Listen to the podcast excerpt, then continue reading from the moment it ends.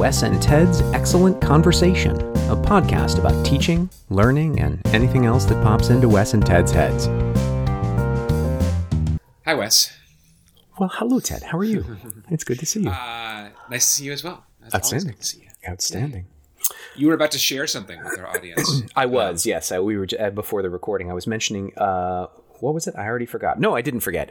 Uh, if you're listening on a podcast app, which is lovely, um, just a reminder that you can check us out on YouTube if you'd like to be watching this. And if you wouldn't, then podcasts work too. We've got the cross-platform thing happening.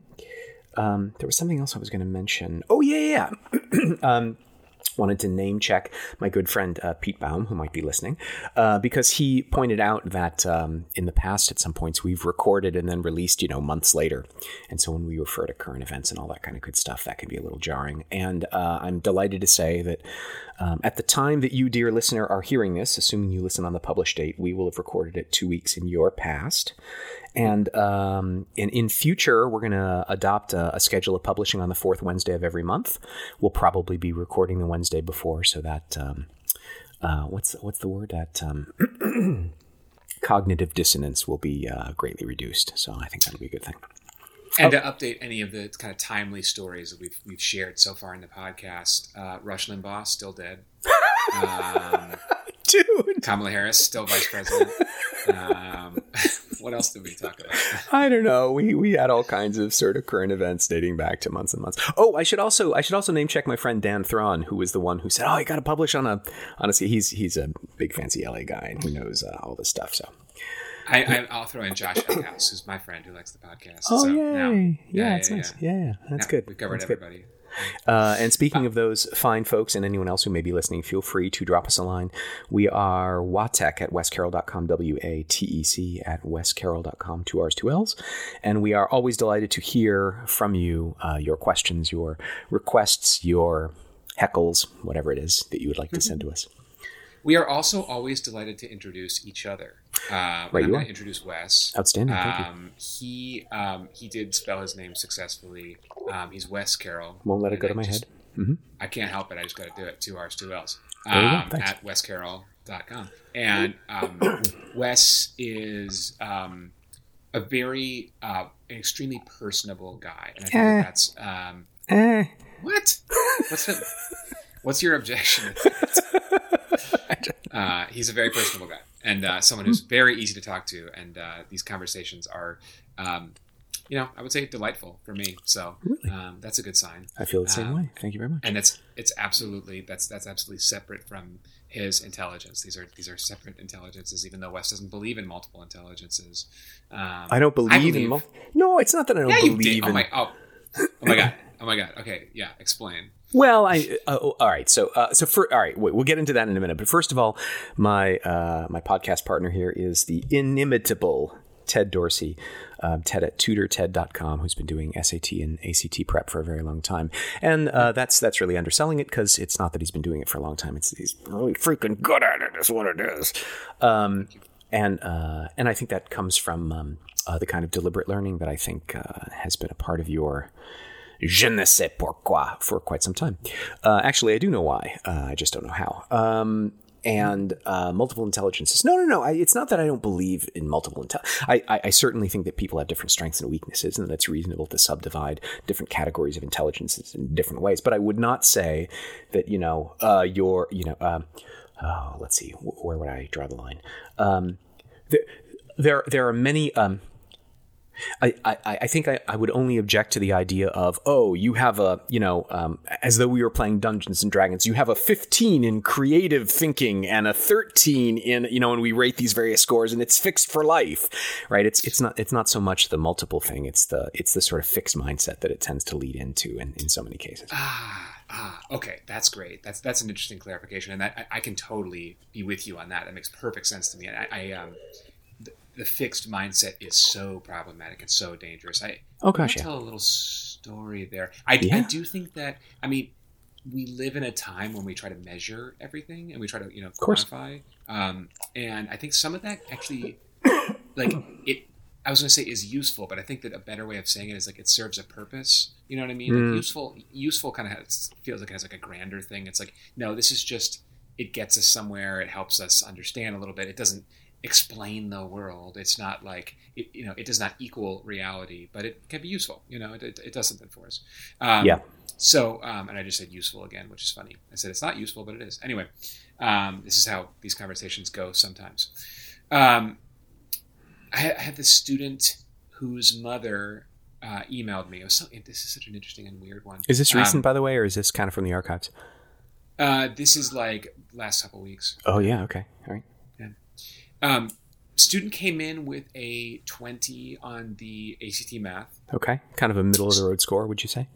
It's middle of the road and it's actually below college eligible. Yeah. The college eligible standard is like 22. Mhm. Um, you know, and obviously people go to college on that score anyway, but you know, you want to, you want to get it above that. And just, and just for those who aren't familiar, our ACT is on a scale of one to thirty-six.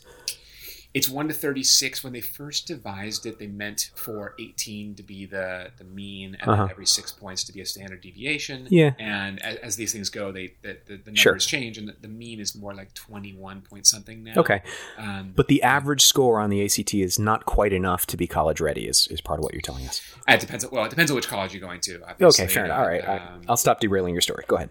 No, no, no. Um, so anyway, she started with a 20 on the math. Yep. She took the April ACT. It was her first real test ever. Okay. Uh, April 2021. Yep. And she got a 25 on the math. Okay, so from a 20 to a 25. That's great. Um, one standard deviation is uh, six points. Mhm. The uh, the margin for error is like between two and three points. So basically, if you scored two and a half points better or two points better on one test than another one, you can't be sure that that actually represents true improvement. If you Yeah. score five points better, then actually that is statistically significant. yeah, yeah. yeah. um, Some, something has happened. Yeah. Exactly. So uh, the the mother in an email to me said um, she was kind of she, the kid improved. What was it? I think like I don't know six or seven points on the whole. You know, like it was it was a good like on the, the entire test score improved by quite a bit.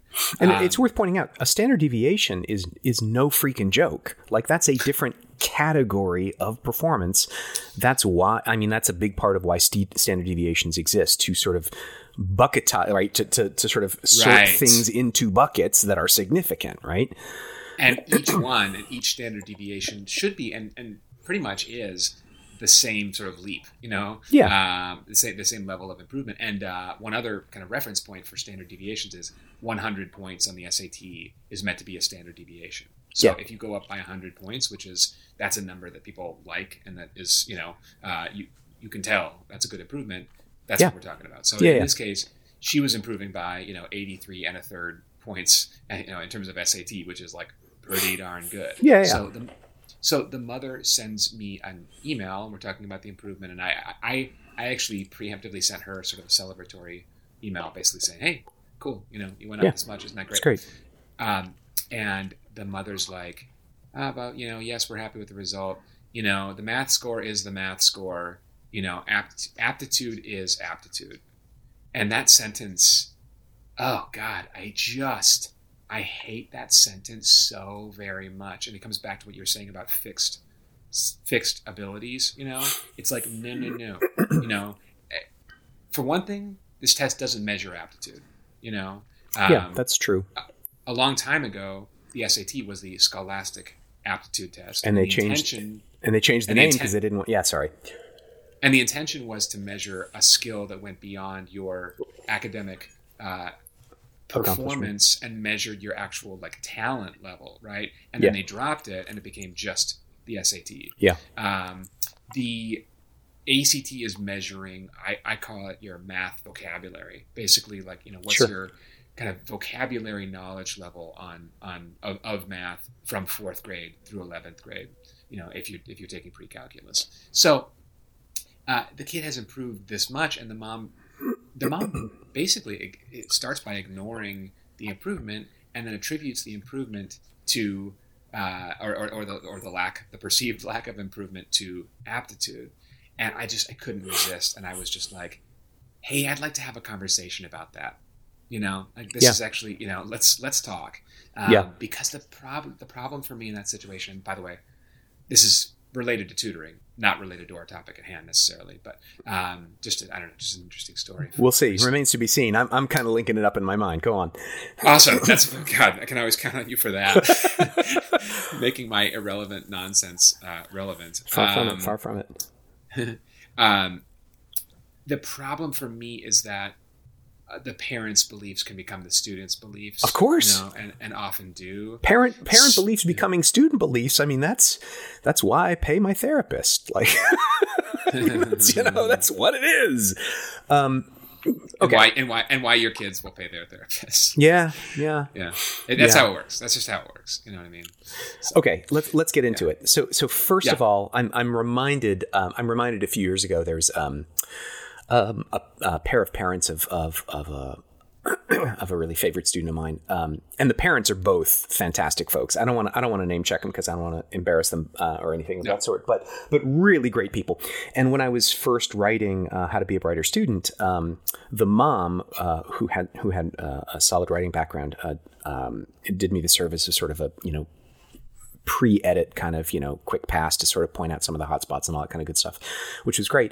And you know one of the things that that we got into a little bit, which was super interesting, is um, you know my whole book is premised around the idea that that what we think of as this separate category of people, bright people, right, are doing a bunch of mm. stuff that um, that sort of magnify, you know, whatever whatever gifts they may have, or at least they could be doing those things, and that these things are learnable, right? And so the the, the notion is that if we if we pay attention to these lessons, then we can make we can make um, we can we can leverage our gifts better, right? We can get more out of um, mm. you know the different intelligences that we have and all that kind of good stuff. And one of the one of the things she said is, you know. Um, uh, you know, I, I, I, agree with what you're saying, and these are really good points. But there comes a point at which you know, bright is bright. Like there are sort of you know mm. and and that that one didn't bother me in that context mm. because contextually you know um, what she was pointing out is that it it, it benefits everybody if we can deconflate um, how, um, how powerful your engine is versus how good a driver you are and they're, they're both important right and this book is about becoming a better driver but it's not about you, you know like your engine is your engine is and, and yet you know uh, I, I don't believe that your engine is your engine. I do believe that there are things you can do that will actually improve the engine over time. You know, it's it's laborious, but it works.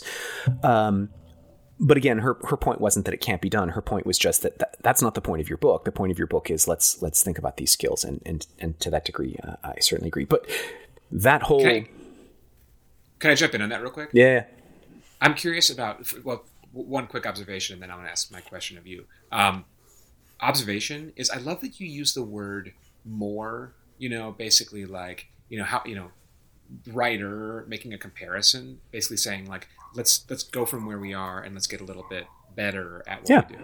Yeah. Cause um, the thing is like, am, am I going to become a genius? Oh my God, that can be just a, an incredibly anxiety producing and torturous question to ask. But, you know, am I going to end the day with slightly more skill than I had at the beginning? Okay, that's a bar I can I can get behind trying to clear.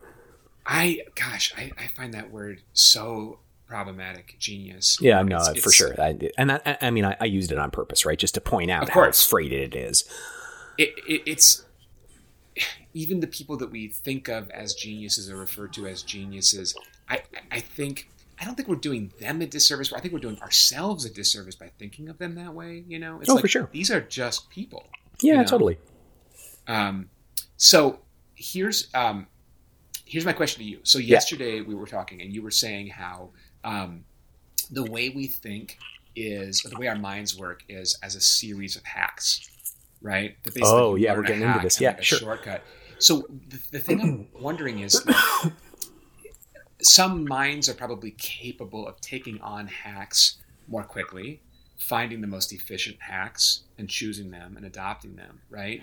Um, but if you're just if you're learning hacks and if that's kind of the primary job of getting smarter then like how much does horsepower really matter okay you know if you willing yeah, yeah. put the time in can you learn as many hacks as you would need or become a, learn enough hacks to become you know what some people might regard as a genius you know even yep. if you're not okay so um, this this also gets into the dichotomy between um, like in in business development or um, in um, entrepreneurial circles, right? Um, mm-hmm. It's great that you have a great idea, but execution really matters. Well, obviously, what matters is sort of a good idea and great execution. But you know, obviously you, you, need to have both, and execution is the thing that people are usually missing. And in the same way, like if if you want to be like a proper, you know, incredible, unusual, you know, very successful, you know, whatever genius, call it what you will, right? But if you if you want to if you want to move far to the right on whatever you want to call that axis, you need to have both, right? You need to have some potential and you need to realize it. But the fact is that like realizing the potential you have that's the low hanging fruit. So that's where our focus goes, right? It's it's not really about how much can you change the workings of your brain. It's more about let's do the part that we can do most easily. And now I want to, I totally want to get into it for a few different reasons. Can't First wait. of all, to get back to, yeah. to, to get into your conversation with that parent. so there, I think there is a degree to which aptitude is aptitude in the sense that not it, not in the sense of this child cannot possibly become super skilled at a thing that she currently has no skill in. That's absolutely possible, right? But, but, she's not doing it by the time the ACT score needs to get turned in right? That like mm-hmm. if she decides that she wants to become the world champion underwater basket weaver and she's never swum before, like that's you can do that in a lifetime.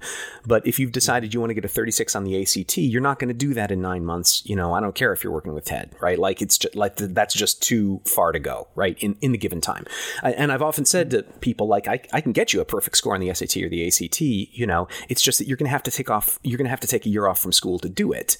And we're going to do a bunch of stuff that you're going to prefer to have done other things in that year. Like you know, it's it's not that it can't be done. Mm. It's that there's there's a there's a price you pay for it. Sort of there's a price you pay with your soul, right? Because you know mm-hmm. um, because some of the things that you have to learn in order to do that, you know, are of uh, sort of limited value outside that context. And yet, I'm going to contradict myself to some degree with what I'm going to say next which is that okay granted there are some kinds of improvement that you can't do in the time frame that you're dealing with here but the thing that really saddens me about that parent comment that you're relaying is that there's a ton of stuff you can change in in that time frame. And the beautiful part is some of it is useful only in the context of the ACT, but not nearly as much as people think right? Mm-hmm. Like, mm-hmm. yes, it is true that the ACT is testing your total, you know, how much of uh, uh, you, you said, uh, I forget how you said it, but it's testing sort of how well you've encyclopedized in your mind the math that yes, you're supposed exactly. to have learned in the math in, vocabulary. Yeah. Math vocabulary. Thank you. Okay. So, yes, that's true, right? And so, to some degree, it's like, okay, we got to fill in the pages that are a little bit fuzzy, right? And it's like, well, that's only useful for the ACT. Well, no, the reason it's part of a math curriculum is that it's going to come in handy for other things later too. So there's intrinsic value there. But the meta value kind of swamps all of it, like the value of, okay, we're going to do an A to Z review of what you know in this relatively broad field. We're going to find the spots where you're missing some stuff, and then we're going to look at ways that you can take on board not just new knowledge, but new schema for thinking, not only quickly, but in a way that won't fall apart under the pressure of a test. Like there's a lot there.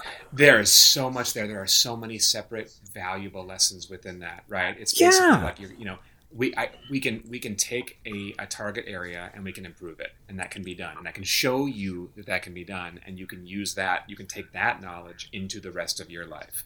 We That's are right. going to know that there is a, a certain amount of anxiety that you feel when you take a test, and we are going to work through that, feel it, and process it and achieve a result despite that. I mean, like what? I mean, what are you talking about? Right. These are insanely valuable lessons. Exactly, and it's not like it's AC, it's not like it's ACT specific. And here's where we bring no. it around to the the topic that you know we're ostensibly supposed to be talking about here, which is that if you're if you're really approaching learning from um, oh gosh, I, I, was about to say from the right perspective. Uh, let me just say that there are perspectives from which you can approach learning any topic that will give you all kinds of sort of follow on bonuses that can swamp the value of the thing you're setting out to learn. Mm-hmm. You know? Yeah. Like, um, yeah. Hmm.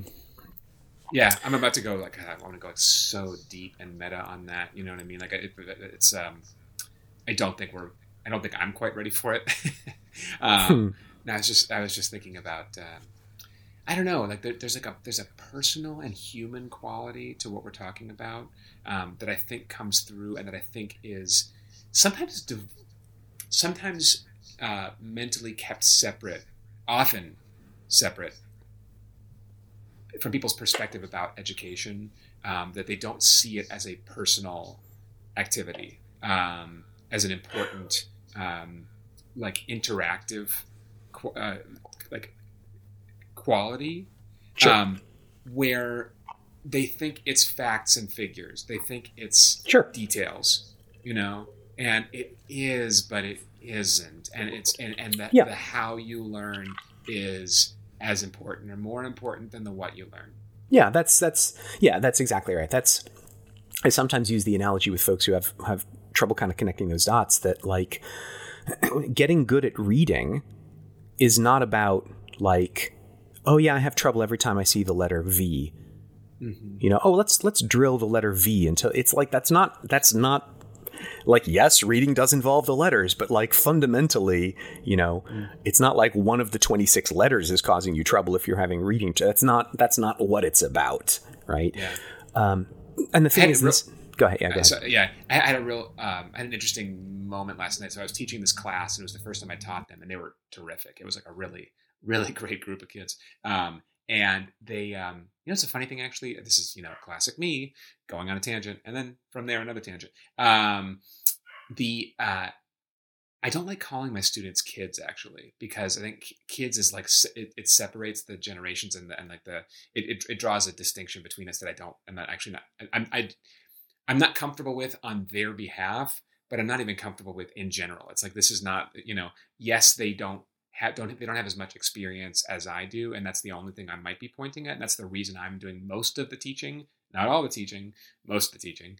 Um, but I, I just I don't like the I don't like the generational divide that that creates. Anyway, the, the, the interesting moment during this class was that I I kept modeling for them what it looks like to get something wrong and or to learn from your own error and i was doing it live you know what i mean i was totally it was happening in the moment and i wasn't really intentional until it started happening then i was like oh this is kind of fun you know? I'll show them how a person can think um, and how a person can even be conscious and you know being conscious of your own thinking is that's that's something that you and i specialize in uh, and other people's thinking as well but um, you know, I, I don't think it's always like the most important thing, but by showing it, by kind of like talking it through, I think they could see it's hopefully they could see, oh, not only is it okay to get something wrong, it's useful, you know, and we and, and from getting something wrong, we can walk through to understanding it better, understanding our own understanding, you know what I mean? Like become better learners basically. So I don't know, just an interesting, just an interesting moment from that class. you know, No, that makes perfect sense. yeah. The thing for me is how that relates back to parenting, right? And Mm. um, if there's if there's boy, if there's one thing I do not want to do, it's give parenting advice um, because oh boy, um, parenting is hard. Um, but what I will say is that there is a lot of crossover between what we do and parenting, at least on the theoretical level, in the sense that like. Um, oh gosh, where do I begin? Um, I'm thinking about some of the the the you know sort of the parenting choices that that uh, my co-parent and I have been having with respect to our kids, where you're constantly making this choice of like, okay, on one hand, I want to stop this behavior that's happening in this moment because it's causing some difficulties, um, but at the same time, it's like, well, okay, I have to sort of balance stopping this behavior in this moment and sort of training this kind of behavior out in future. But as soon as I use the word training, it's like, well, you know, I'm not talking about a dog here. Like, what I really want is for this kid to see this from my perspective and make choices I would prefer. Or is that really what I want? Because that's sort of speaking to compliance. Like, yes, to some degree, right? If if she's hitting her brother, then okay, we've got to stop that. But like, you know, you really get into this thing of like, um, there, there's a level of intentionality there where it's like, okay, you know, I, I have a minute or two into in in which to make some decisions around this situation, whatever it may be. And sometimes it's just like, okay, we got to shut this down and move on. But sometimes it's like, okay, there's a teaching moment here, maybe, and you know, I can kind of catalyze towards a teaching moment. And then the frustrating part, of course, is right. You you set something up so that so that you know the, the kid gets oh wait a minute i never thought of it that way right? And then of course you've got to deal with for the next six months it's not going to change behavior. It's it's one of those things that kind of gets filed away and only comes out later. Um, but there's there's so many I, i'm sorry talk about a, a super tangent a super meta but like there's No, no, no, it's great. there's so much about that where it's like yeah this is you know any um, any relationship that has the property that one or both parties is meant to get something out of it has some of these properties. And so it occurs to me like that's a real connection between tutoring and parenting, right? Is there's this very like, you know, in the case someone is paying you to give the student something, right? And in the same way, like um you know, being a parent, oh my gosh, talk about a costly uh, undertaking. Um, you know, not just in money, but just in, in, attention and like, you know, there's just so much that goes into it. I mean, I, I feel dumb saying that out loud because it's so obvious. How much do you as someone who is both a parent and an observer of parents, um, are you able to keep sort of like a split dual mindset? Uh, you know, and and does that sort of external knowledge inform your parenting? Because I, I think that um, oh yeah, I I, yeah, I know yes to all. Yeah, I, I know as a tutor, I think I see it I, I, see the relationship and, and the uh, effect of the relationship a little bit different than the parent does because I think they, the, the viewpoint can be a little bit myopic at times. You know, um, you want what you want for your kid. You may adjust that if you're thoughtful over time. Um, but uh, you know, you're just kind of stuck with that that one mindset. So, do you benefit from have, and can you can you can you elaborate sure. on how you've benefited from being outside that relationship too? Yes to all. So the first thing to, to point out is, you know, I've been a tutor for over 20 years. Um, I've been a parent for seven, and for you know, for some of those seven years, I did not have you know, sort of a uh, you know, a verbal sort of you know, fully conscious in the way we think of you know, right. So my, my point is that right, my tutoring kids, experience, the, kid, goes, the kids were not fully verbal. You're? Yeah, exactly, right. And and none of my kids are yet as old as the kind of student that I most typically work with. Right, they're so not taking parent, AMC. Yeah, exactly. Um, you know, might be on the path, but like we're not there yet for sure. So, um, so the, the the thing I'm saying here is that that it's um, I'm in that like um, kind of Dunning Kruger zone with respect to this. In that, um, like I, you know, I have some game when it comes to tutoring. I have some experience. I, you know, to some degree, right? I know what I'm doing.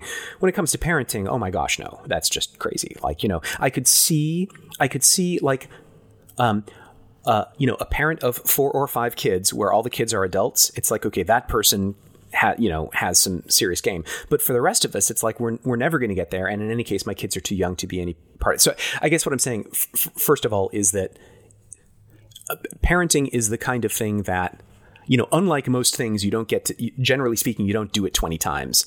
You know, most right. of the things that we, most of the things that we get good in, in our career, it's like we have a lot of opportunity to do it again and again and again and again and again. But right. like, you know, you learn how to parent a seven year old and then you have another seven year old and it's a different seven year old. And like by the time you feel like you know what's going on, nobody's seven anymore. Right. Right. Exactly. exactly. so that's, that's part of the, that's part of the issue. But the, which is why parenting books and you know groups and stuff can be so very very valuable but anyway um, but mm. but the hmm. other piece of it is that uh, even setting that stuff aside right I'm, I'm still new enough to this game, right?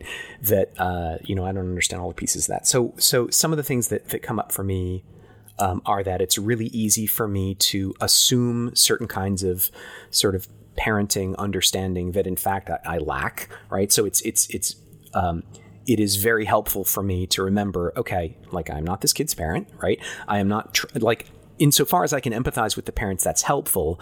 But like, it's very helpful to remember that, like, yeah, no, I don't, I don't really know what their frame is. You know, I, I, try to understand what their frame is and so on. But yeah, it's not like being a parent gives me any kind of magical powers in that respect. But one thing it really does do is it gives me even more um, depth of empathy for what the parents are doing. Because mm-hmm. the fact is that, mm-hmm. like, you know, um, parenting is is so like. Um, some of the other difficult things that we do in life that are just sort of multidimensional and complicated, right? Mm. Like, um, yes, you may have some values that you're trying to parent according to or pass along to your kids or whatever it may be, but at the end of the day, like there's you know there's the there's the logistics of getting them to where they need to go. There's the the long term vision of what relationship you want to have with them, what you want to pass along to them. And then there's the business of like, you know, they're in the middle of a class. Well, you've been in classes before. You have some experience. You can, you know, you can help them understand that if they if they do their homework on time, then they will experience they will have a better experience, that sort of thing. And yet mm-hmm again, you have the problem that anecdote gets confused with data, right? Like what worked for you as a student may or may not mm-hmm. work for your daughter as a student because she may or may not have some of the same temperamental bits that made that thing work well for you. So, I mean, it's just like at the end of the day, it's like, okay, I have some more perspectives on it, but mostly it just feels like a messier soup where you just gotta you know, take a deep breath and empathize with the student, with the parent, with the teachers who are Yeah. doing their best, and you know, dive in there, suit up, and you know, do the best you can to make a difference. Of course, of course. I mean, that's all we can ever do, right? Is the best we can. I mean, I, I, I come at this from two perspectives. Okay. One is my own as a as a pupil, as a student, Sure. um, and then one is observing my kids as well, and you know, my students. I said kids again. Um, the, I, I say kids in an affectionate way. You know what Yeah, I mean? yeah. That's the you know they're, Understood. They're, they're my know. There's a Um, coworker of mine who always referred to our students as kiddos, which I thought was nice because it's such Mm. an unusual word that it was like, okay, we're clearly using this in a context, you know, to speak warmly and to categorize them without putting too much freight on it. Anyway, And, and well, right, and to continue down that tangent, the only danger of that is if the student hears you call them a kiddo, they may feel belittled. That's that's that's For the- sure. That's what I'm trying to avoid. unless they're a Quentin Tarantino fan, in which case they may be complimented. Which what what, Kill Bill?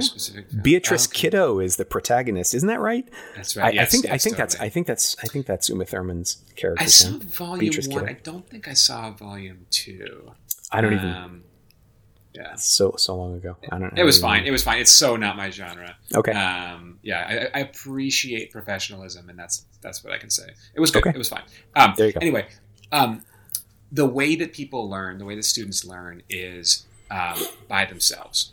Um, you, you, you can be imparted with something, and but even if you memorize something, even if you memorize a thought process, you have to make it your own. Oh, And gosh, when yes. you don't, there is some danger. There, there's like some kind of like a f- potential feeling of isolation, basically, where it's like, I do this because I was told to do this. And you, you can find so many examples in so many contexts of people who, you know, in a way, in a way, weirdly, that's brainwashing when you, you know what I mean? When you think the way that someone else told you to think and you don't question it and you don't customize it and you don't add it into your own sort of, you know, system of thinking um, in a way that works just for you.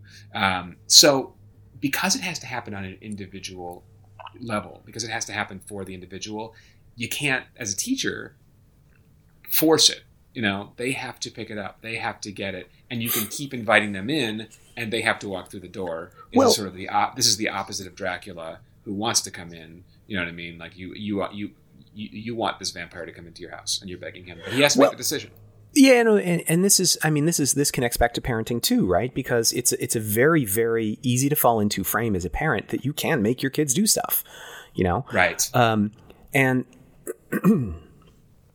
you can make them repeat after you, maybe, but like Right. at the end of the day, you can't make Repeat them think. Yeah, exactly. Like there there really is a limit to what you can do, right? Right. Um, and um, I, I think one, one of the challenges, well, one of the challenges that I've experienced personally as a parent is, you know, coming to recognize that in a very real sense, I have no power over the thing I care most about for them, which is what they think, nor should I.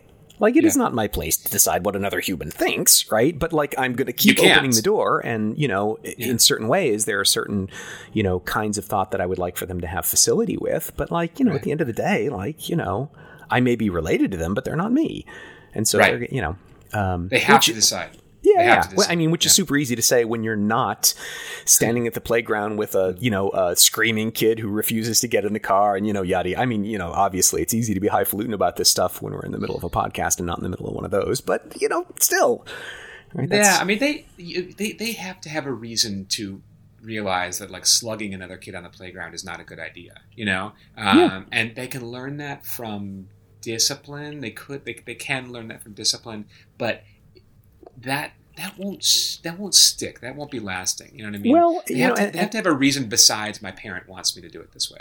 Well, I, you know, and again, right? Like there are certain ages where my parent wants me to do it is very effective for that age, and it might be a lasting lesson. But like, there's just an enormous amount of nuance in, uh, uh, like, if you if you get the sort of developmental appropriateness of your intervention wrong, then it's not only ineffective, but you look like a total moron in front of all the other parents and all. you know, it's like uh, I can't tell you.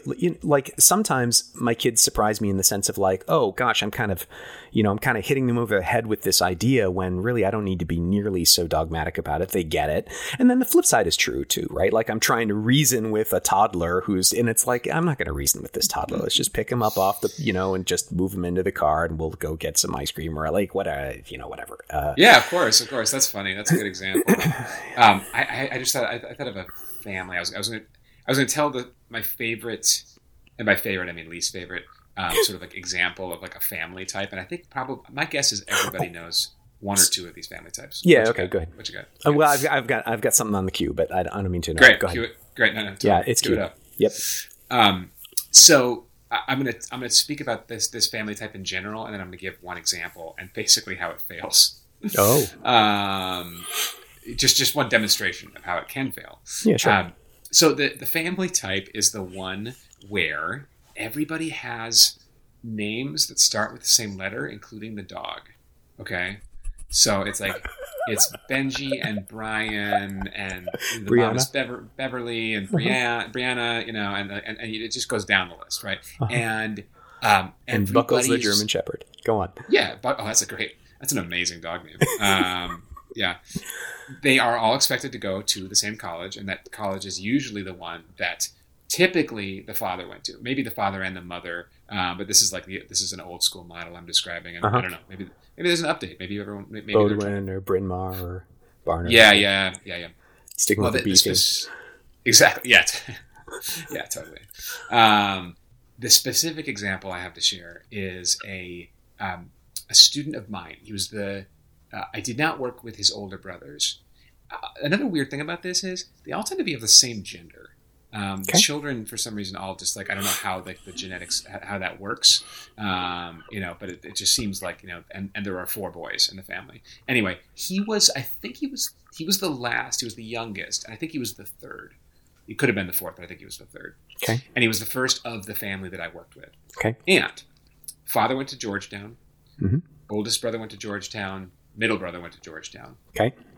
Guess where this one's going, right? Guess where this one has to go. Sure. Yes. Okay. Um, so the problem was that he was a different person than, yeah. than his siblings and then his dad, um, and he wasn't he wasn't all that like preternaturally gifted. He was smart. Um, he was totally acceptably smart, um, but he I don't think had he not been in this family, I don't think that he would have gravitated towards Georgetown. I don't think that would have been his college counselor would not have started with that on his list. Right.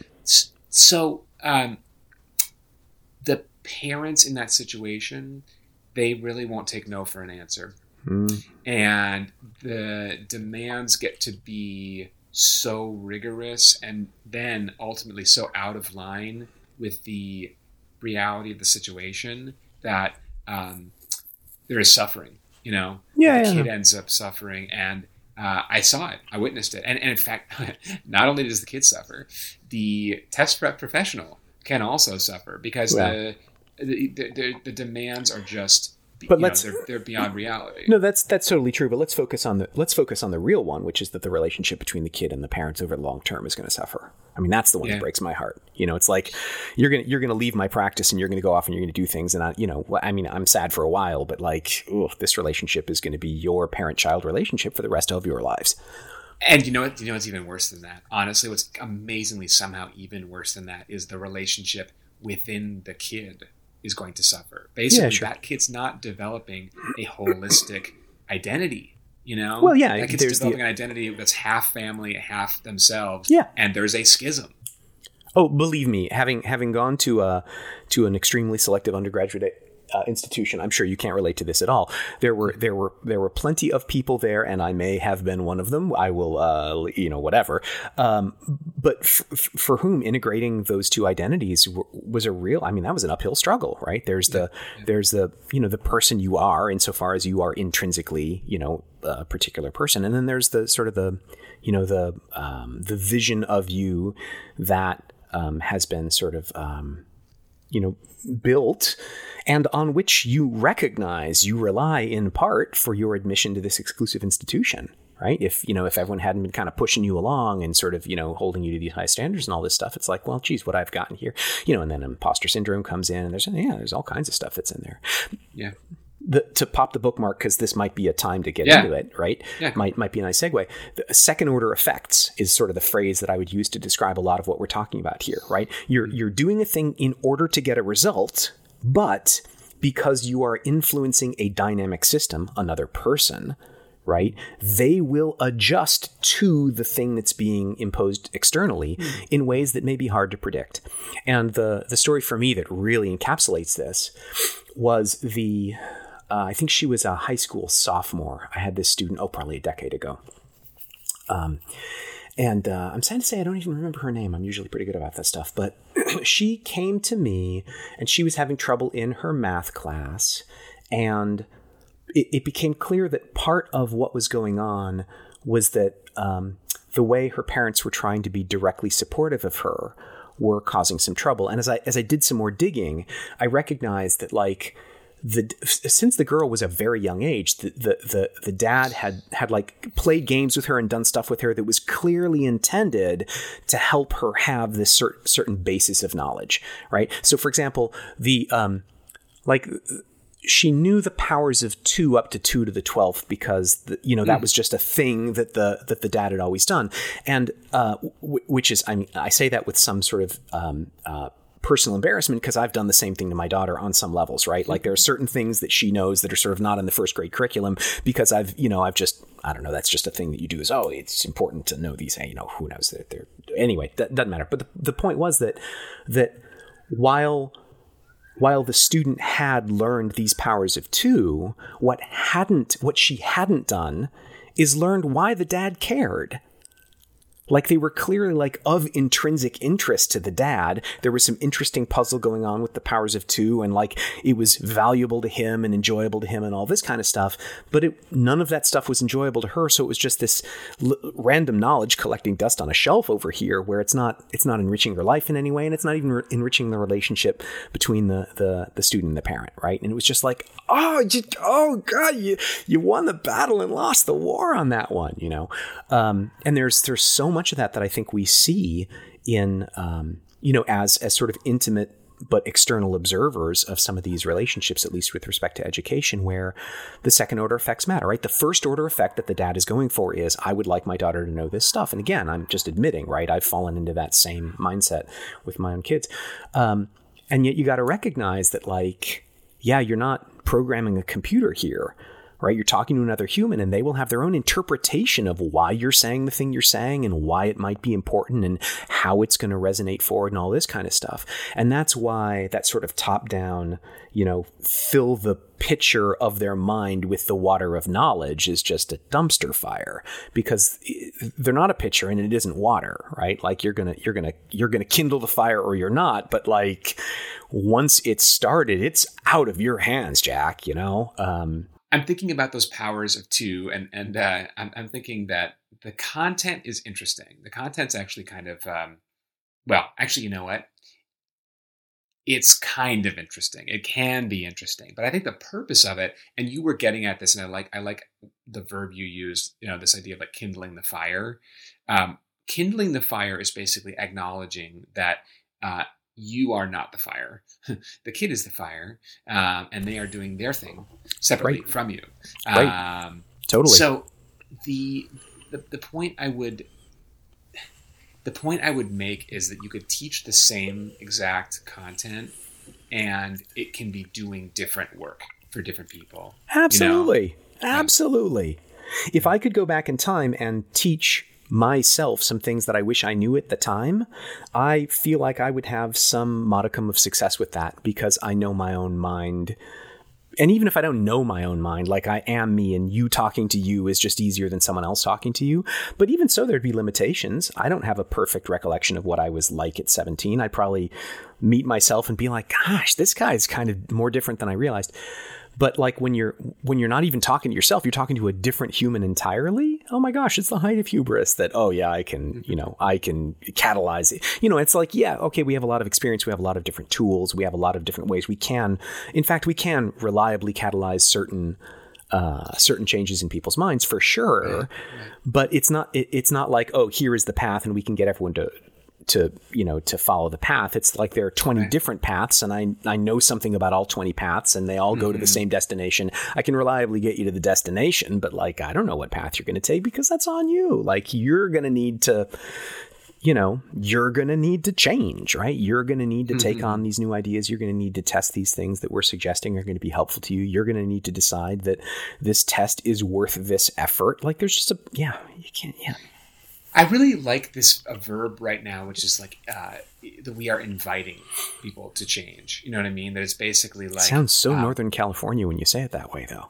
Is that okay? Yeah, I mean that's I, am I'm learning about Northern California, so help me out. But uh, um, you know, the idea of just like, um, sh- I, like the 20 pads. I like, you know, I, am also kind of thinking even fewer than that, you know what I mean? Like four or five pads. Sure. Okay, whatever. Yeah. Um, and, and just saying like down this path is this, you know, it'll feel this way. It'll require this type of work. Um, that is that path.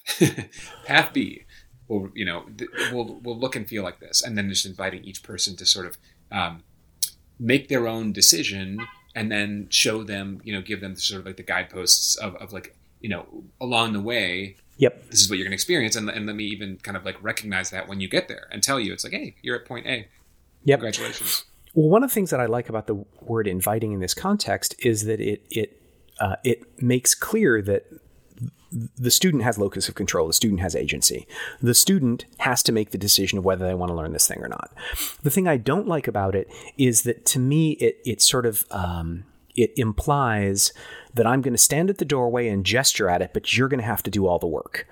And you're going to have to figure out the path and stuff. And like, even as I say that, it's like, well, actually, that's kind of true. I am just kind of gesturing, and you do have to figure out your own path. But um, the the difference is that uh, I feel like um, I'm not merely inviting, but I am a knowledgeable tour guide right? You have to decide that you're going to come on the tour, but like, it's not like I'm going to put you in a kayak and send you down class five rapids and not be there with an oar with you. Like I'm, you know, we're, you know, you, you have my expertise to rely on. We're going to be safe in this, in this context, right? You're going to have a real adventure. Yes, you're going to be on the river, but like, you know, you're not going to be in life threatening danger the way you would be if you tried to chart these waters alone. Um, and I've never found a way to sort of, sort of simultaneously say that like, you know, you're going to be fine, right? Like I know this territory and I'm going to guide you. Um, and yet, oh, maybe that's the way to put it, right? Like we will be your experienced guide, whatever. But there is not a single step on this path we're taking for you. Like you still have to walk the walk. you know, it's just that I'm standing right next to you and I can help you find your footing at any point that you may get you may get lost. This is an interesting one. I I, I think I probably share, I think I have shared this before on the podcast. I'm not sure, but um, I had this joke with several students over the years uh, about that they, they wanted me to be with them in the test, but they didn't really need me to be there sharing stuff out loud with them. They just needed to know that I was like a potential guide to them. I, I don't even know. It'd be interesting to like try to figure out exactly what what it was. kind of like the, there was like there was a little you on their shoulder, kind of whispering in their ear, in the sense that like, oh, what would what would Ted tell me to do in this situation? Oh, what Ted would say to do. Oh, maybe I'll do that. That kind of thing. The, joke we had was that they would have a little framed picture of me, framed, right, and I would literally be like this. You, you, you, you can't hear this, obviously. about to explain something. You know what I mean? Oh yeah, like, yeah. That kind finger of that look up, on your face, know? right? Yeah, yeah. Yeah, you know. And another thing, and something I'd like to share with you is this: uh, is the look on my face. Um, right. And that was that that joke wasn't even really a joke. um, it played for years, and everyone mm-hmm. who I you know shared it with understood, and I hope kind of actually took me into the test with them in that way. But it, what what an interesting sure. thing that they that they needed the they needed the person and they needed the influence that told them you can think differently you can do this differently you know what i mean and and they needed just that last little reminder because we were working in sort of a in, in a short-term capacity you know um, where I, I, didn't have them. They weren't my children. I, I wasn't able to sort of, or, or, or even my students in the classroom where I'd have them for nine months. Um, I had them for three months, usually, right. you know, four or five maybe. Um, so they wanted just that extra little reminder that they had learned from somebody. Okay, so you, I think you're aware that memory competitors, right? People who are trying to out memorize other competitors in some constrained competition, right? Who uh-huh. can who can memorize the most digits of pi in one day, you know, that kind of stuff.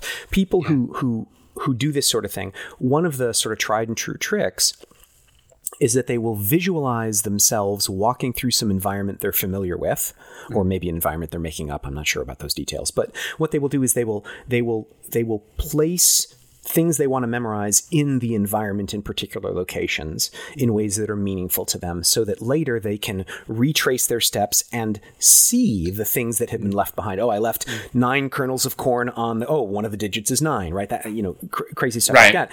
Not because in a perfect world this would make any sense at all, but because inside the imperfect minds that we all have, there's sort of an outsized, um, like an unnecessarily large proportion of our mental resources happen to be devoted to remembering where things are in space. Like it's just how our brains work.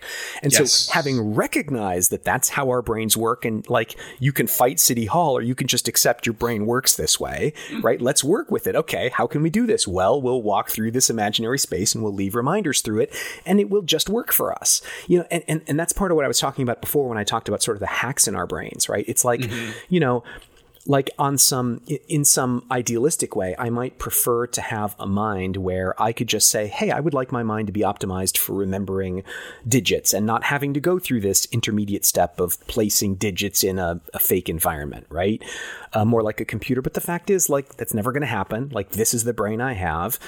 How how helpful to me to just accept okay this is how this brain works and I can leverage that fact. I can learn those skills, right? And I can choose to use the strengths that the brain has to get me to a place that I want to go. Like it's a hack, but it works. Mm-hmm. So tack with it. So if if if having your you know having your framed picture on the wall catalyzes that good outcome, mm-hmm. I say, you know, more power to you, Jack. Get it done. Mm-hmm. Yeah, that's great. I um, yeah. I, you, by the way, you can you can use your awareness of your human tendencies to um, create new positive outcomes and to avoid uh, other sort of like maladaptive behaviors and thought patterns. You know, Sure. Basically, say like, why you know why am I thinking this way? Oh, it's because I'm concerned about my survival because that's the most important thing that humans have. You know, and that's that's me jumping from like the stimulus way down the road to like the actual human response and fear. But like the there's a that is the reason that you feel that way. And as soon as you can kind of trace that path, then you can say, okay, does this feel relevant? Does this, you know, is, is this in the psychological reality? Is this in the reality of the physical world? Um, and if it's not, then you can start to, you know, ch- change that belief system. I think you hit the nail on the head with your choice of the words maladaptive. Because um, spe- speaking for myself, having been trained as a computer engineer back in the past, right? One of the one of the um, mental models that continues with me to this day is j- just that recollection of like, okay, I can I can program a computer and then it will behave reliably according to the instructions I've given it, right? I mean, yes, there might be some bugs and there might be some other weird behavior, but generally speaking, if you write a program to say hello world, and when you run the program, the computer will say hello world, okay? Um, and that's just that's so not the model when it when it comes to learning new behaviors or teaching new behaviors mm. right? Like the reason i'm jumping on the word maladaptive is that in the case of a computer program you write some stuff down and it follows the instructions. In the case mm. of any human relationship you offer some inputs and they respond to the inputs they might respond in a way that you consider to be completely nuts or at least completely alien but like it's just about how they respond. No one is gonna like it, it's so rare that you'll say to someone hey this is what you should do and they'll be like yeah that's what i should do. I'm gonna follow your instructions exactly. That's just not how it goes right? Not only that, not only is that not how it goes in that moment, the thing that you teach them is going to change over time. It's going to adapt. You know what I mean? Right. Like we just we, we computers will always say like if you plug that same computer in and you have the same power going to it, it'll say hello world today and 20 years from now. Right. Whereas all you're doing in the case of, of both parenting and tutoring, I would argue, right, is you're offering a bunch of inputs. You're observing how the system responds. And again, you're a dynamic system too, right? You might, ch- I mean, you know, that's, again, that's part of why parenting books exist. Like, I tried this thing that my parents did with me. It was super successful with me. It's not working with my kid. Why mm-hmm. not? It's because the dynamic system is different, right? Like, you know, you were the student and they were the parent. Now you're the parent. And yeah, yeah. And, and and your kid is not you. Yeah. And your exactly. kid is not you, and your kid is not your parent, and yeah, there's all these different variables where it's like, yeah, okay. Yeah. I have, a, I have a heady question, and I think we should use as the wrap because I, okay. I, I, definitely don't know the answer to this, and I, I don't know. I'm sure I don't. Not. Maybe you let's do. have it. All right, let's I go. wonder. I wonder if computer programming is becoming, if programs themselves, and this probably is like an AI thing, that the programs themselves will be adaptive you know, oh, in, in, in, a way. If you're going to ask that question, I'm going to get in there, and this is going to be great because the, the kinds of folks who listen to this podcast are going to know so much more about this that they're going to oh, yeah. later, and then we're going to the real deal. But yeah, I don't know. It's going to be part of the fun. But like part of the so one of the big things that's happened in the last five or ten years, right? Machine learning, AI, all that kind of good stuff, is about the notion that by um, um, I, I'm, I'm going to humanize what the computer is doing here in a way that is is uh, bending the truth a little bit, but it there, it gives you kind of the sense of it. The the the form of computer programming that I'm used to is the one where you say, you know, it's imperative, right? Okay, computer, I want you to do these things. First, you will do this, and then you will do this. Machine learning is more about, okay, computer, here is a bunch of data, okay, and I'm going to tell you that. Um, that this particular collection of data has this property and this collection of data does not have this property.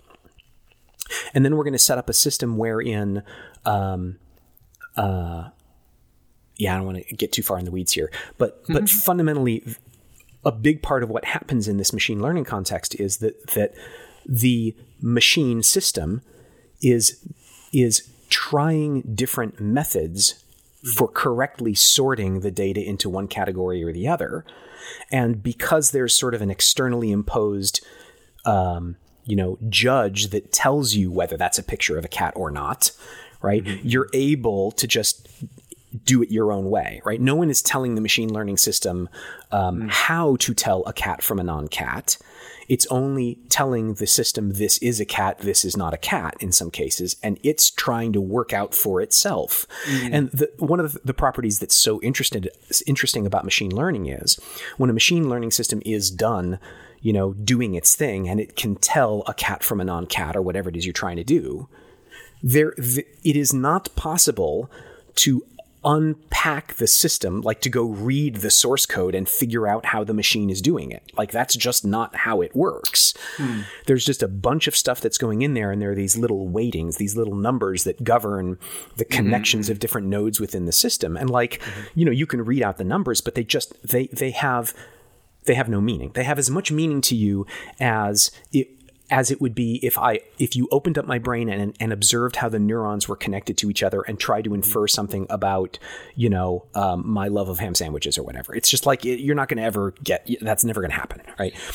Um, unless unless you unless you programmed another computer to observe that computer and those values and make sense of those values. Not in my lifetime, but yeah, sure, okay, in theory, sure. But but but the point that I'm making here, or I don't know if I'm really making the point. The point I would like to be making is that in imperative computer programming, you can read the source code and you can see what's supposed to be happening and you can talk about that stuff. In machine learning, it's just a big black box.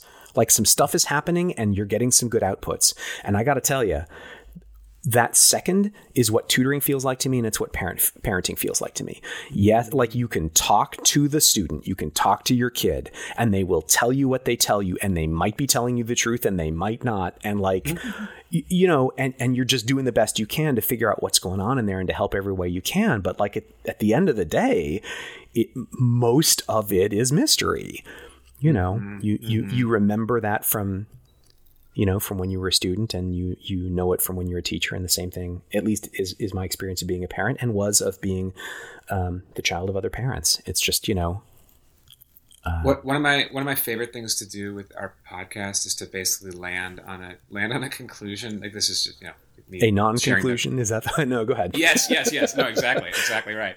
Um, which is basically you know um, this sort of like you know reductive and unsatisfying conclusion, uh, which today is uh, children are black boxes. Um, students are black boxes, and we will never understand them. Um, Yay! What an uplifting note to end on. say the two expert educators. That's oh, yeah, uh, that's, that's, a good one. That's that's that's a top notch uh, anti conclusion. Uh, yeah, you know, um, yeah, and yeah, uh, I, I want to tag down on that, but you're right. That's a good stopping point. Uh, he's Wes Carroll. He is on the web at wescarroll.com, and you spell that with two R's and two L's. And you know, you just listen to this podcast, and so you know how smart he is. You know how you know thoughtful he is. You know that he's how actively he's thinking about education. I don't need to sell him. You know, he just sold. He just sold himself. You know, this is it. Like you know, the, the, the proof's in the pudding. So that's Wes Carroll.